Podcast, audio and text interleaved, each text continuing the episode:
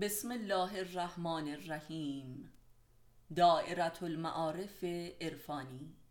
جلد اول مجموعه مقالات. معلف استاد علی اکبر خانجانی. فصل اول فلسفه آدم و حوا. خودشناسی جنسی. ناز یا محبت.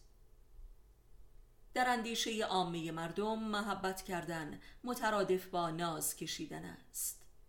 در حالی که ناز کردن و ناز کشیدن بزرگترین دشمن عاطفه و محبت قلبی می باشد زیرا در طرفین رابطه موجب حقارت و مکر و دریوزگی و منت است.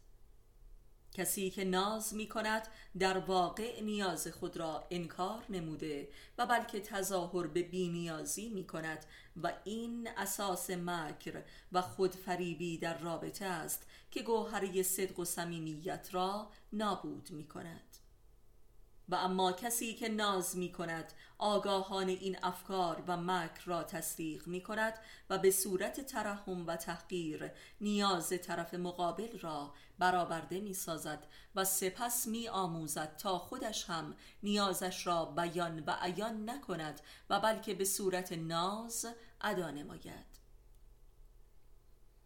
ولی آنکه در جناح محبوب قرار دارد حاضر نیست که ناز بخرد زیرا خودش فروشنده ناز است.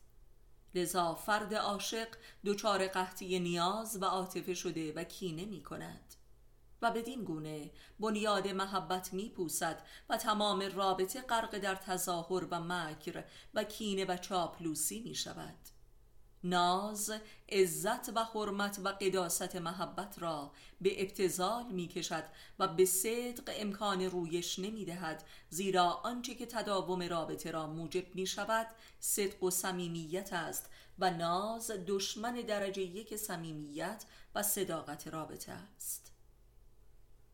آنچه که مکر نامیده می شود محصول ناز است و عاقبتش به کینه و خیانت می رسد